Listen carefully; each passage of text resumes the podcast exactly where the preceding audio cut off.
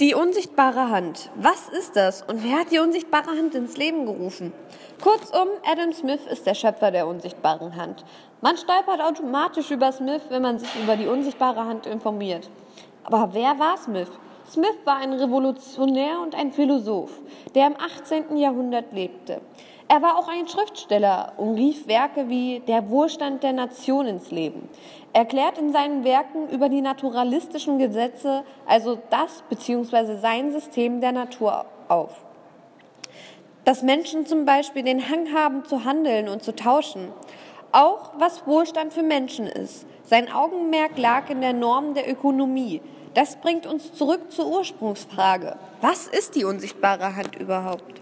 Unsichtbare Hand ist eine Metapher für Selbstregulierung von Angebot und Nachfrage in einem Markt und bedeutet, durch eigennütziges Handeln wird für eine automatische Verbesserung des allgemeinen Wohlseins der Gesellschaft gesorgt.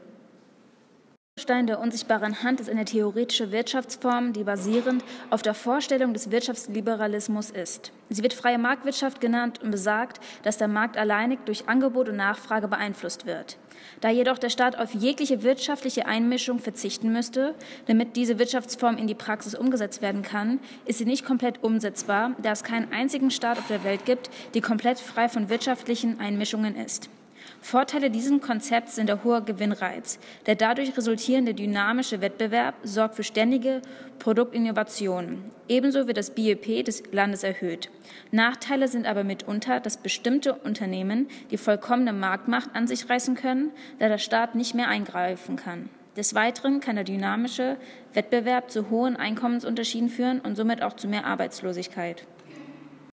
Man kann es sich ungefähr so vorstellen. Stell dir einen Bäcker vor. Er backt jeden Tag Brötchen, Brote, Stückchen und mehr. Dabei denkt er natürlich an das Verkaufen und somit seinen Gewinn. Somit hilft er nicht nur sich, sondern auch seinen Mitmenschen, indem er ihr Überleben und Zeit für ein kurzes Spektrum sichert. Dazu hilft er auch, wie durch eine unsichtbare Hand geleitet, der nationalen Wirtschaft.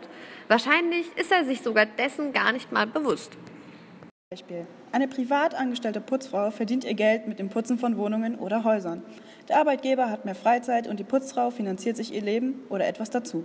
Damit hilft sie der Gesellschaft und somit auch der Wirtschaft. Denn damit kann sie es weiter ausgeben. Die Arbeitnehmerin putzt ja nicht, um den Menschen etwas Gutes zu tun, sondern um zu überleben.